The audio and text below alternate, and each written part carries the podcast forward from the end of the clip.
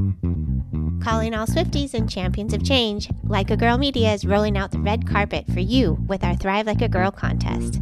We're all about celebrating powerful women leaders who inspire us to dream big and push boundaries. And who embodies that spirit more than Taylor Swift herself?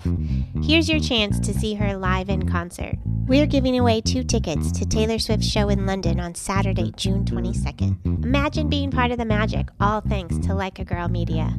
Entering is easy. Subscribe, share, and show us which episodes inspired you the most. Visit our website or check our social media for all the details. Don't just dream it, be it. Thrive like a girl and make this summer unforgettable. Contest opens globally, mm-hmm. void where prohibited, must be 18 or older to enter, no mm-hmm. purchase necessary. Mm-hmm. Subscribe and share with hashtag Thrive Like a Girl and tag us at Like a Girl underscore media for entry. Unlimited entries means unlimited chances. Winner chosen at random after contest closes May 20th, 2024. Will be notified via DM. Make sure your profiles are not private. Check full rules on our site. This is your shot to see Taylor Swift live. Don't miss it.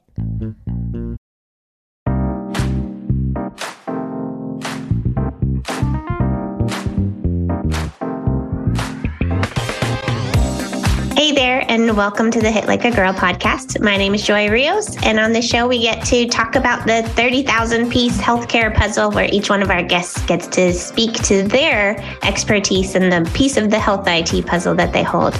So today we have a special guest, Nora Lissy. Nora, I'd like you to take a minute to introduce yourself and kind of share where you live in the healthcare ecosystem. What is it that, you know, the piece of the puzzle that you hold on to? Okay, thank you. Well, my name is Nora Lissy. I am a nurse by background. I got my nursing degree from Catholic University in Washington, D.C., and always thought I would be in nursing in the bedside, taking care of bedside patients. I loved my nursing career. But as things evolved, I evolved into leadership roles. And never in my wildest dreams would I have ever thought I'm in the role now that I'm in, which is the VP of Healthcare Consulting and Implementation for a software analytics company, Dimensional Insight. And, you know, when I originally, I was a customer of theirs and used the tool at three different organizations. And ironically, when I was working with them, some of the things that we came up with, they hadn't thought of. And they were like, wow, you're doing some really good stuff here. So I actually got to know the president of the company. I got to know all the consultants because we would bring them into different places. When I got tired of the uh, corporate world at the hospital side of things and I wanted to keep moving our my passion turned in from patient caring for the patient at the bedside to caring for the bedside givers to make sure that they have the information they need to be able to do their jobs efficiently and effectively. Because so often, even in hospitals, the finance people, they always have their tools that help them see, dig down deep into numbers. They get everything they want. And then they, they expect, they, they go out and give it to the operational people and say, you have to live through this budget. You have to do this, but they don't really understand there was no liaison between the operational people and say the financial or the IT people. And that's where my role became very important because I'm able to speak all the languages now. Over the course of time, I've been doing this. I've been in the IT world now for at least 15, I call this my third career because I've kind of gone from nursing career to operational management career to now I'm in the analytics world. So I've kind of had three different career paths, all of which I never envisioned when I started. I was, I'm old, so there was a lot of things that weren't there when I started. So that's what kind of got me into where I'm at now. And I felt initially, ironically, I felt like I was pigeonholing myself and I didn't know how what I could be doing, like what my role would really do. But the reality of it is it really has come into the it's given me the ability to work with hospitals across the country, across the world. I've actually gone, I spoke at The Hague and I spoke in Brazil at a conference. So, you know, I've had opportunities to go at other countries also and see how things are to basically really come to the same exact uh, answer I knew before we even started this was that we all have the same problems we're trying to solve but it's the the route with which we go is different. And so what I like to try to do is help the organizations because we've done it on so many organizations and so many hospitals, help them see you know, a path to what they might be looking for. So that's a lot of what I do. That's an incredible journey. So I have several questions, but one, I guess, to start with is the dimensional insight product itself. So your perspective of having you know different engagements and levels of engagement with it what was it like working with it as a nurse like from the beginning? And what like tell us a little bit about that experience and also what it actually does that you you know kind of became so excited and passionate about? Okay, well, actually, one of my first projects was when I was uh, I was the director of decision support at Sarasota Memorial Healthcare, and they had brought me on board to help them with their staffing. I had done staffing and productivity at um, at a, a previous hospital, and they, you know, it was a for-profit hospital, which I learned all about finances in the for-profit hospital, and I was able to trans to translate that at the community hospital, which it is not. It's it's a community hospital, but it is by no means a community hospital. It's very it's an excellent hospital, but you know, obviously they needed someone to help them kind of figure out what they're doing to stay profitable. At that time, we were. So we had brought in Dimensional Insight to help us look at our data because I was responsible for gathering all the information and providing it back to all the managers and directors. But it was, it, by the time I was done, it was already gone. Like you couldn't change. You you had nothing. It was always past. It was last pay period. This is what you had. This how many overtime you had. So we had to come up with a methodology that would allow the managers to make meaningful decisions and control their budgets and what they had with information in front of them. So I met with every single manager throughout the entire organization. It wasn't just nursing, it was actually the entire organization. And I met with the CEO and the whole bit. And we put together their metrics and their measures that they felt were, you know, because finance has the way they look at things, but operational people, it doesn't work the same way the numbers do in finance. There's different, there's nuances.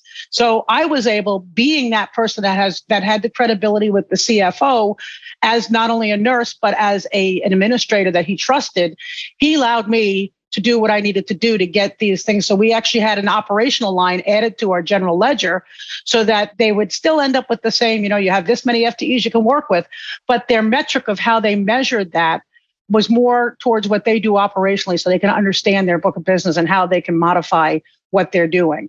And this updated every, we had the census come in every hour so they can see what's happening in census.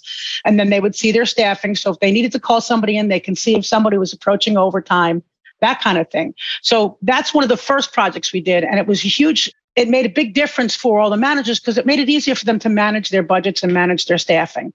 But then we took it to another level where we created for our bed czar, okay, in the state of Florida, which is where I live and where Sarasota Memorial is, very seasonal. So you might have a census of 300 in the summertime, but it could go up to 800 in the wintertime. So it's like, how do you even staff for that kind of stuff, right? How do you even know what units to open and close? Well, we created a very rudimentary prediction of the types of patients we were going to get when they were going to be medical, surgical, come through the ED, or come through a provider direct admission, so that we were able to identify by the time of day the discharge unit, the whole thing. And we were accurate anywhere from 84 to 97% on a weekly basis. So that the bed czar, she was one who always said, Oh, Nora, you and your numbers, you're just throwing. I said, just try this. And she said, Oh my God, it makes such a big difference because she knew when she could open a unit, close a unit, know how to do the staffing so that they were much more ready. It was less reactive and more proactive. We did the same thing in the ED. The ED is 126 bed ER. Well, you're not going to staff 126 beds at one time but you also are have to know when you kind of are creeping up and need to get somebody in here before we die, right? And so we created that as well. So they were able to use that and identify when it is safe to open units and close units. So from that perspective, that's what we did at Sarasota Memorial. Okay. So the majority of the data, we're talking about data on like the staff side or the administrative yep. side of the hospital, not necessarily patient data, correct? Correct. But now I'm going to get to the other two organizations that I worked okay. at. So that was my initial stuff foray. My initial foray into it was from the the administrative data because I was in an administrative role. Then I went to WakeMed Health and Hospitals in North Carolina, and I was hired there as the director of clinical analytics. So now we were bring, we're bringing in the clinical picture, and we actually created what we call what I call a rounding report, where it the the uh, staff nurses can print it off at, before a shift, and it would print out everything that happened to that patient that day, all the tests they had, you know, were they pending any procedures that are coming up? What were the results of the last test that were marking? We had everything so far as were they a fall risk? Were they, where were their IVs? When were they placed? If they had surgery, when was the time of close? Because there's rules. There's, there's, you know, you have to take the Foley out so many hours after surgery. So we had all that in place so that they can use that even when giving report. Because oftentimes when we hand off report, sometimes we might forget something because we're thinking about the last thing we did. So now they had something that could guide them for report and make sure you're giving a solid report back and forth to the next uh, covering nurse. Additionally, we worked with the clinical pharmacist to develop some reports, for some dashboards for them on um, high risk medications that they're giving. So that we we sat with them, the consultant I sat with them, and we got they gave us like four or five medications that they said are very high risk, and we can actually, if we know ahead of time, we can slow the we can prevent it from causing harm by looking at these lab tests and if there's a percentage of increase. So we built that in. So we had all the patients that were on census, the medications they were taking, and the high risk ones that they had. We flagged and said, okay, they're their last lab is XYZ and it's gone up by 0.02 from last, you know, last one. And they gave us the parameters so they would have the yet red, yellow, or green so that they can act upon it before it became a problem. So it was really useful for them to help them see, you know, when you you've got 700 beds to worry about, you do the best you can, but now you've got a work queue to kind of go off of and go, let's go check on this patient before we go anywhere else. So we did that. Similarly, we did for the case managers. They had, again, they, you know, those are limited resources. So how do you get to all the patients to make sure, number one, you've covered all the Medicare patients, you've covered all your patients and have to, to go out. So we enhanced the hourly census with various data elements that would improve the case manager's ability to finish what they do, such as number of PO. You'd be surprised how many regularly scheduled meds by mouth that a patient is on. I mean, we had patients that run 39, 40 meds in the hospital. How do you even wow. like know what's going on? The inter interoperability, the inter interchange of those has got to be some issues there, right? So we did that because also that indicates if anybody's on greater than eight PO meds or regularly, they're already at a higher risk of readmission just by mere fact that they're on a lot of medications. But then we added other factors in, such as, you know, their chronic disease processes. When was the last time case management went to see them? What was the note? So we can, we included all that in their reports. So they again had a work queue to go off of. It wasn't anything magical. It was just that it, it kind of coordinated their data together so that they can have, they can work their, work their job without having to worry about it. I mean, it's such a huge, I mean, there's a ton of data out there and you're collecting data at so much even within an hour. But then the question is, what do you do with it? And how do you right. take reasonable action? So it sounds like you are one able to find ways to work with an organization that has helped to make sense of all of that and then mm-hmm. you know instead of just helping a pa- one patient at a time at the bedside you're actually helping populations of patients right. all around the country world yep. even yep yeah so, i mean i millions of examples i could give so yeah Wait, so okay, so did we went through nursing and then through it went from nursing and then financial, uh, no, then operational, then financial, then to where you are? Is that accurate? I went nursing, operational uh, management to IT, to data and analytics. Yeah. Okay. So now how, tell me on the data side of things and the IT, like how has your brain, does your brain work totally differently? Cause I imagine what you're doing as a nurse versus operational yes. versus IT, it's, it takes a different. I'm not normal. I'm not normal. it's one of these things. And, and how I even got here in the first place Joy, is that, you know, I didn't, I was working ER. ER was most of my career. I did, you know, I, I dabbled in just about every part of nursing, but I loved ER. And I spent about 17 years as an ER clinician, whether in pediatrics, trauma, or a regular adult ER. And I'd work nights because I had two little kids and I, it was easier for me to work nights. My husband worked during the day. And back in 1995, my son was old enough. He was going, he was started school. So I'm like, okay, I can get on days now. And I had applied for a position at Doctors Hospital Sarasota. I was hired as the director of women's health services. Truly thought, okay, this is my path. I'm going here. And I didn't even make it home before the, the CNO slash COO called me up and said, you know, I think you'd be bored with that. I, I have something else for you. Why don't you come on in and, and let's talk? So I said, okay. I went back into her and she started describing, you know, things about productivity and stuff that I had done what intrigued her, which I hadn't even realized it, was when I was a charge nurse in the emergency room, which is where we and we started to have to flex people down when the volume wasn't there. And that was never an easy thing to do. And and when I wasn't on as a charge nurse, the subs never felt comfortable telling somebody you have to go home. So I'm always I was always chasing my tail trying to meet the numbers because the others weren't they weren't comfortable with it. I get that. They weren't in a position of leadership. They just stepped in for the night. So I said, how can I do something to make it easy so that nobody has to feel guilty and they all, and everybody knows where they're where they stand and when they can expect. So what I did was when I created their regular schedule, I also created a call off schedule. So they knew that on Tuesday the 26th between 9 and 12 if they don't get called off, they won't get called off the rest of their week, the rest of their pay period because we I had stabled it out that way. And so now we people knew when they could, could, were going to get called off, so they didn't have to worry about using PTO. And I just kind of said that as a discussion with the CNO. Well, she thought, oh my God, this girl can do my numbers because she was the CNO and the COO, and she didn't know numbers at all. And so she hired me on board to do that. And I'm telling you, I got my first spreadsheet from corporate because it was an HCA facility and it was an Excel spreadsheet. I swear that was probably about 900 columns long and and 5,000 rows. And I'm like, oh my god, I don't even know what I'm doing here. And I literally did it like a, I dissected it. I just said, okay, where is this coming from? This coming from? My first day on the job, I get stopped in the hall by the controller, which I didn't even know what a controller was. Okay. So I get stopped in the hall by the controller and he says, Hey, Nora, I'd like to talk to you about the accruals for agency. And I'm like, okay, I have no idea what he means, but okay, sure, I'll, I'll meet up with you, Tom. Don't worry about it. And I go back to my house. And my, so I went home and I was crying and I told my husband, I said, I'm a nurse. Why am I in this position? I don't know what the heck I'm doing. He's like, come on, you can do this. I, I'll show you what accruals are. No problem. Long story short, I worked my way through it. I battled through it. I taught myself everything to the point where people were actually believing me and everything I was doing. I'm like, I better go and get my degree on this because they actually trust me. And I've taught myself this and I think I'm right, but I need to prove it out.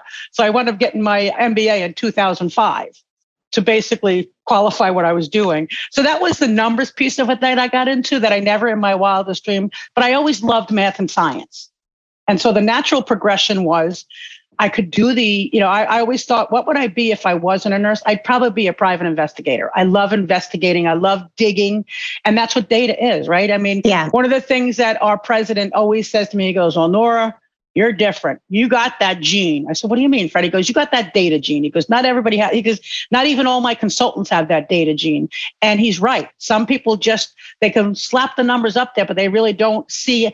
I immediately can look at a, a report and know there's something wrong with it. Whether I know what's in it or not, I can point it out. So it's just something that I, I love. And it's, that's how I got to there. But you know, something that is standing out to me, it's not just intellect because you definitely are able to pull a story out of the data data. It's like emotional intelligence too, to be able to speak to, okay, what is it that is the concern of the staff, right? Like you mm-hmm. coming from your perspective to know, like, hey, I don't want anybody's feelings to get hurt. This is just a business decision that needs to get made. How do we make everybody happy and make sure that we're meeting the needs of all the stakeholders. Like it's the data, but it's also the human element of making right. sure that those folks are taken care of, or that you're identifying what is the through line or what is a sto- what is changeable, right? You have right. 900 rows of data. Okay, what's the or 900 columns? What's the column that's standing out that we can start to make changes on? Would right. you agree? I would agree. I think that you know that I think a lot of that comes from having grown up in a family of 12 and you learn to you learn to navigate i think that's part of it. I mean i think like i learned to navigate what's in front of me. One of my strengths and weaknesses is that i'm very empathic. I care i understand i feel sometimes too much. So, so i have to always find that balance. But yes i mean when i approach it i'm not approaching it from a oh this is the number two plus two equals four and that's it. It's more of all right how does this affect everything we're doing?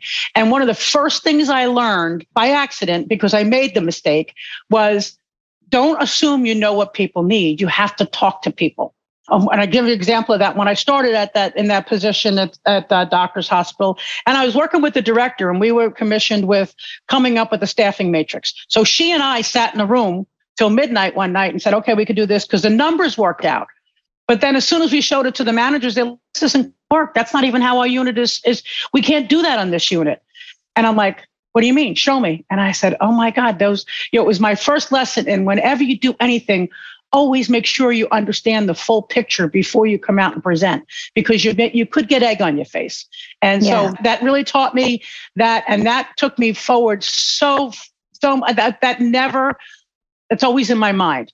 The other thing that resonates in my mind is when I went to Sarasota Memorial and, and the, the CEO was a physician and he said to me, he goes, Oh, so I hear about you. He goes, You're a big numbers person and you got this information and you know a lot about data. He says, I just want to warn you, you're going to get a little pushback from the doctors. He says, but don't take it personally because we're taught, we're always, as clinicians, we're taught to find what's wrong, not what is right. So if you show us something and we don't like the answer, we're going to tell you it's wrong. And I said, I understand completely. But it, again, it was another tool in my belt to make sure, number one, that I always check my data before I go have a conversation with someone to know that if there is something that sticks out to me, it's obviously going to stick out to him or her. So make sure you know why it's sticking out. And that became part of my whole mantra. I do that with my staff. I always tell them, you need to give it a litmus test. Does it look logical to you before you tell the customer to take a look at this? And there's five holes in the data. Why don't you come to me and say, why is this hole here?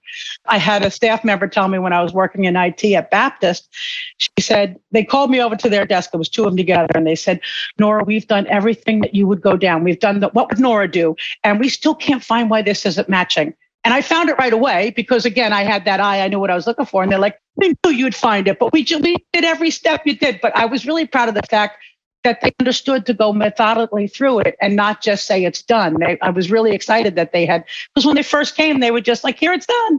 So, you know, they had learned. So I was really excited about that. What were some of the challenges on the technical side or the IT side of things? Because that's got to be a total shift oh, from. it was just understanding how IT works. You know, like, again, perfect example is I was working on something and I called the IT department. I said, I'm doing this in Excel. Can you help me? And they're like, no. What do you mean? Why can't you help me? We don't know the software. We just and I, you know, it's like understanding even the roles within technology, within IT, who does what and who's capable. You know, it's almost like I never thought of IT as being segmented, almost like healthcare is. You have cardiologists, you have generalists, you have well in IT they've got the same thing. You've got the hardware guy, you got the software guy, you got the analytical guy. So understanding all those parts and pieces of how they come together and understanding the whole picture of how to join things together, right? I mean, that was a big learning curve for me when you know they'd say about well, what's the key is? I don't know what the key is. What are you talking about? So I had to learn all that lingo of what is the key we're using to tie back to this key in this table. So I did a lot of my own self learning. I got a lot. I bought a lot of books, uh, SQL books, Perl books, just to. I never, you know, I'm a jack of all trades, master of none. You know, so I like, I'm the kind of person that likes to know enough about what I'm, I'm working with so that if I, I can ask intelligent questions and not also be snowballed because I don't know what I'm talking about and someone could, you know, tell me a lie and I can believe it. So I always like to try to be at least a little bit knowledgeable. I used to think I had to know everything about everything, but you don't. You have to understand the biggest key is uh, knowing enough to know who to hire that has the best abilities that you don't have. And that yeah. is one thing I did learn in my career from the CNO that hired me was she saw something in me that I didn't even know I had, but she knew she didn't have that talent and she wanted me for that. So that's kind of the thing that I learned through my process as I continue to go through my career. Well, where do you see yourself going from here? Retirement.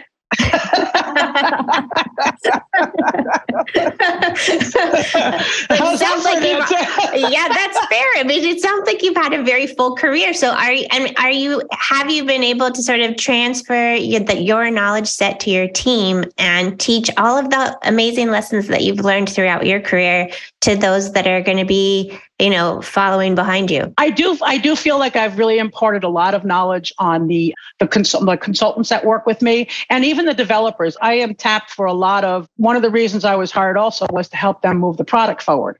So our latest product the, the measure factory comes out of some of the things that we worked on together and saying how what's best for display and how to put all together and what's the meaningful things. The whole entire organization did it, but I was instrumental in a lot of that, helping them to see the big picture of a healthcare world.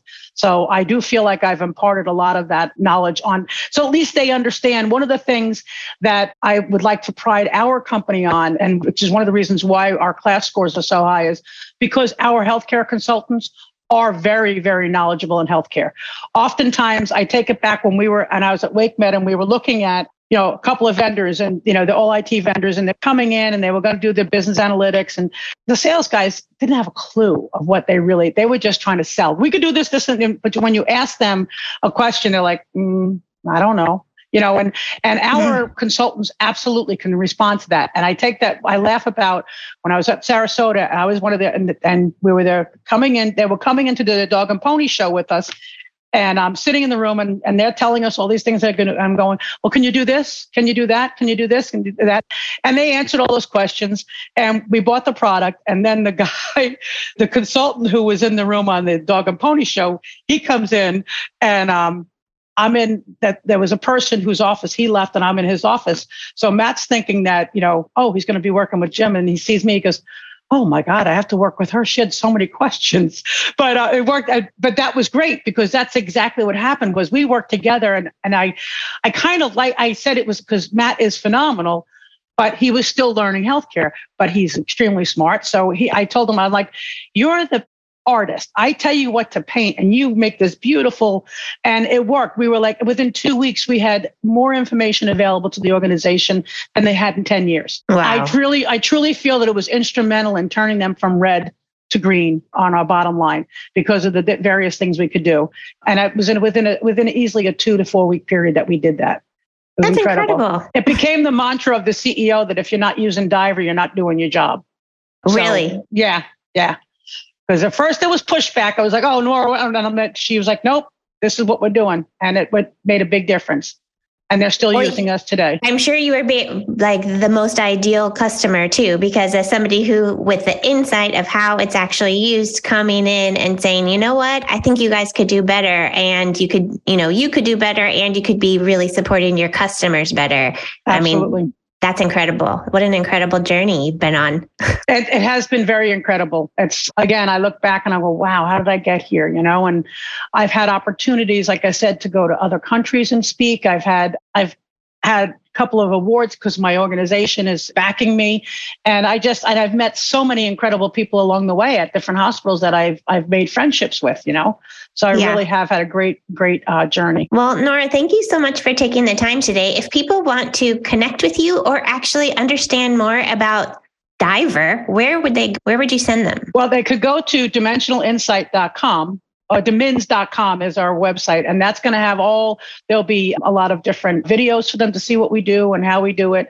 And then they could always contact me at nlissy at dimins.com awesome. And i'd okay. be more than happy. Wonderful. I'll include that information in our show notes. Appreciate your time and thank you for being a guest. Thank you. Have a great day. You too. Bye bye Thanks for listening. You can learn more about us or this guest by going to our website or visiting us on any of the socials with the handle Hit Like a Girl Pod. Thanks again. See you soon.